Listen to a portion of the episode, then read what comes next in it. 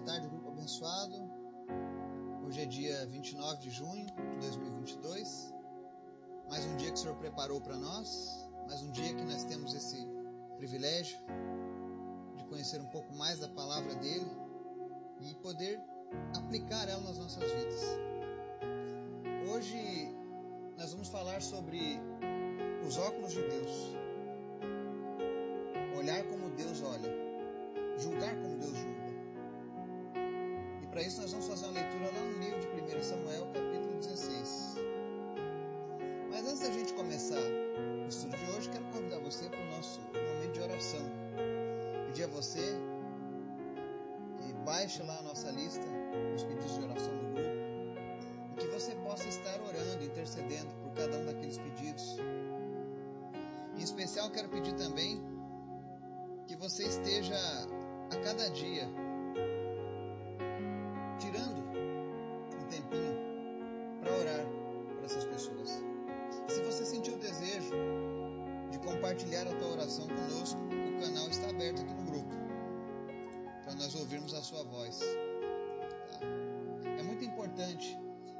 essa prática da oração em público para você ir perdendo a timidez, para você ir vencendo certas barreiras. Amém? Então, o, o, nosso grupo está aberto. Aqueles que sentirem o desejo, todos os dias, pode postar sua oração aqui, orando por nós, orando pelos pedidos. Coloque em ação a tua fé e nos motiva, nos inspira a cada dia. Amém? Vamos orar? Obrigado, Senhor, porque tu és sempre bom e a tua misericórdia ela dura para sempre, é o que diz a tua palavra. E hoje a tua misericórdia se renovou sobre as nossas vidas, por isso nós estamos gratos. Te agradecemos por tudo, Pai, que o Senhor tem feito e por tudo aquilo que o Senhor fará.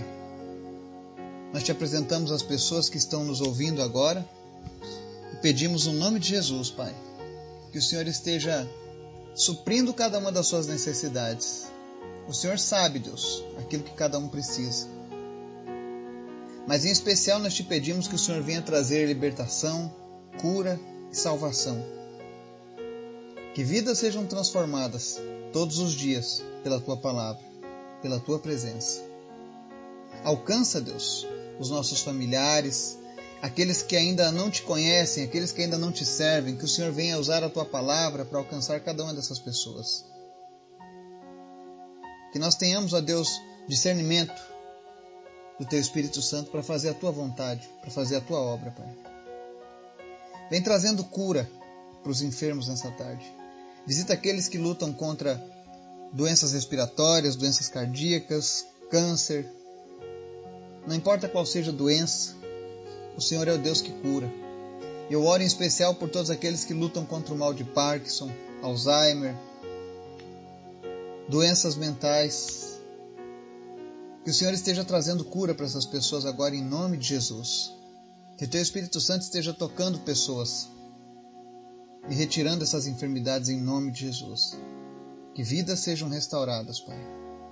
Mas em especial nós te pedimos, fala conosco nessa tarde, segundo a tua vontade. Fala, Senhor, segundo a tua palavra. Em nome de Jesus que nós oramos. Amém. Em 1 Samuel, no capítulo 16, nós temos uma passagem ali que é muito importante na Bíblia. Ela relata a consagração de Davi como rei de Israel. E existe um fato inusitado. O profeta Samuel, responsável por ungir dois reis, né, ele sabia que deveria ungir alguém na casa de Jessé, o pai de Davi. Mas ele não sabia qual era a pessoa.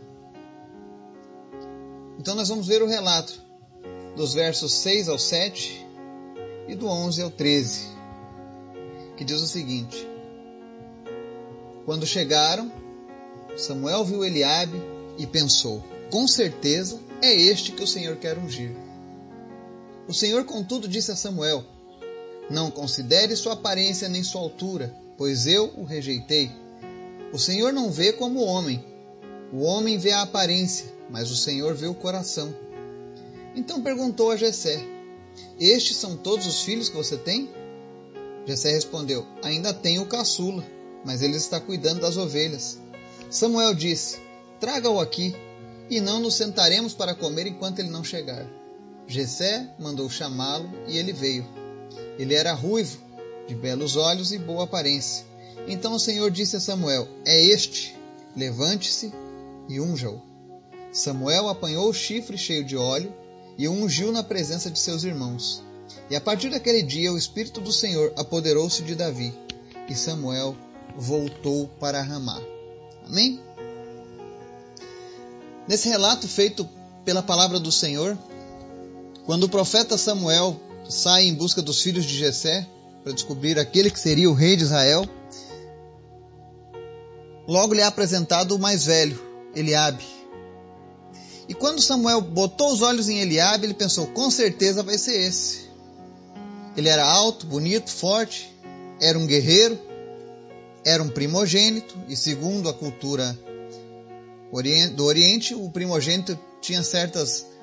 Ser primogênito tinha muitas vantagens. E muitas vezes, quando nós vamos fazer algo, o ser humano ele tem esse costume de julgar em primeiro lugar a aparência. Bom seria se a gente não fizesse assim, mas isso é um, é um fato que acontece.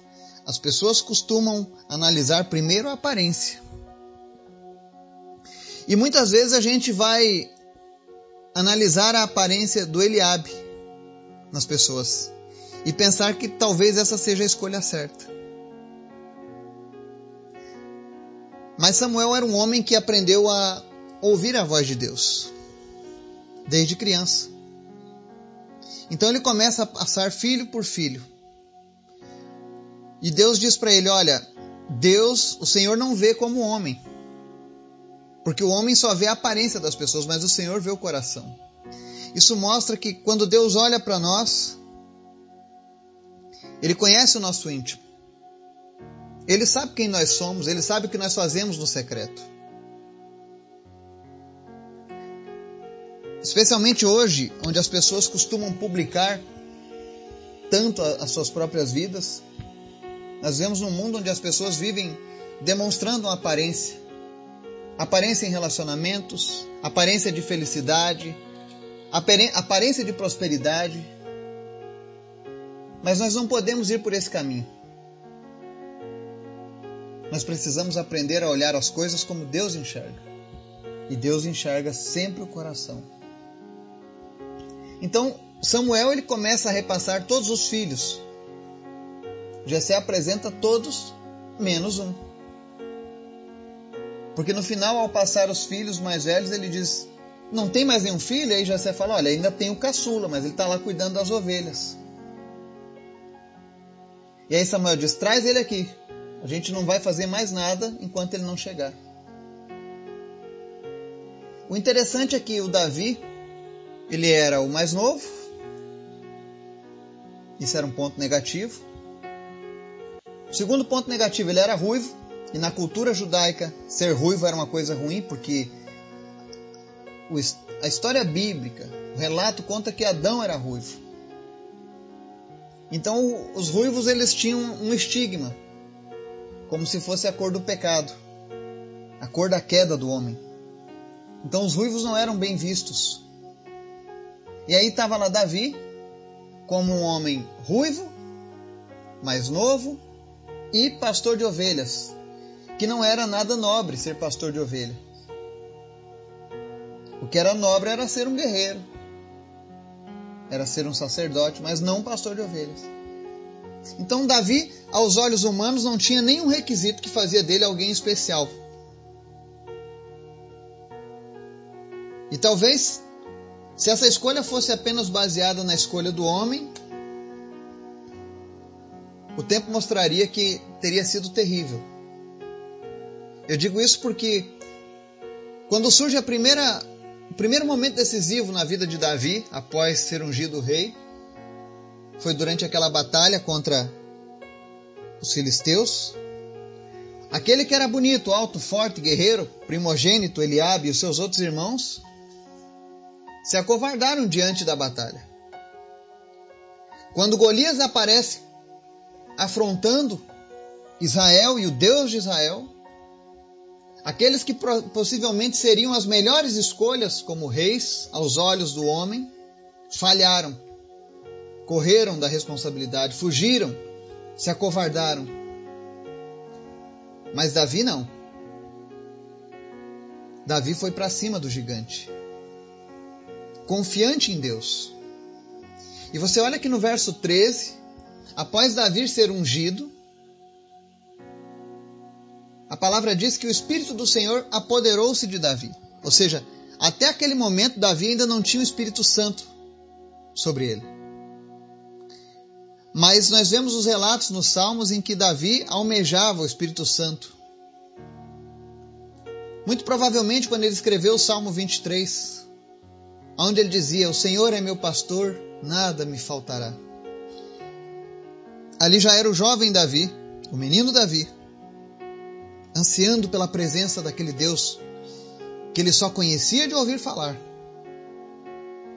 E Davi tanto buscou a presença de Deus, tanto desejou Deus, com sinceridade no seu coração, que chega o grande dia, onde ele é ungido o próximo rei de Israel. E o Espírito Santo se apodera dele e começa agora a dirigir os passos de Davi. E existem muitas pessoas que são hoje como Davi. Talvez você não seja o maior, não seja o melhor, não seja o mais inteligente, o mais bonito, mas você tem algo especial no seu coração. E Deus tem contemplado isso. E no devido momento, o Deus que contempla todas as coisas vai fazer o chamado na sua vida. Vai fazer a visitação e vai trazer você para uma nova vida com Ele. Não existe ninguém despercebido aos olhos de Deus. Nem mesmo aquele menino chamado Davi, que cuidava de ovelhas no campo, passava despercebido aos olhos de Deus. E Deus o escolheu para ser o rei de Israel. Nós não sabemos os planos que o Senhor tem para nós. Nós não sabemos os planos do Senhor para as pessoas. Mas o que a gente pode tirar dessa lição é que não podemos julgar segundo a aparência. Não deixe que os teus olhos te enganem. Quantas vezes as pessoas deixam de construir uma amizade, de fazer algo sólido apenas porque a primeira impressão não foi boa. Mas a boa notícia é que nós podemos pedir emprestado os óculos de Deus. É aquela lente que faz nós enxergarmos o coração das pessoas e o Espírito Santo tem esse poder.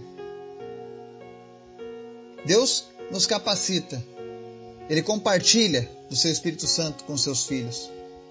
E um dos atributos que nós podemos utilizar é esse. Ao falar com alguém, pedir ao Espírito Santo: Senhor, me revela o coração dessa pessoa, o que eu posso fazer? Quem ela é de verdade?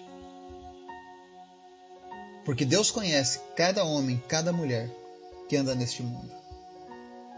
Que nós possamos tomar as nossas decisões sempre baseados nisso Deus não olha como nós olhamos. E muitas vezes nós seremos surpreendidos quando nós nos permitirmos enxergar como Deus enxerga. Amém? Que Deus possa te orientar, falar o teu coração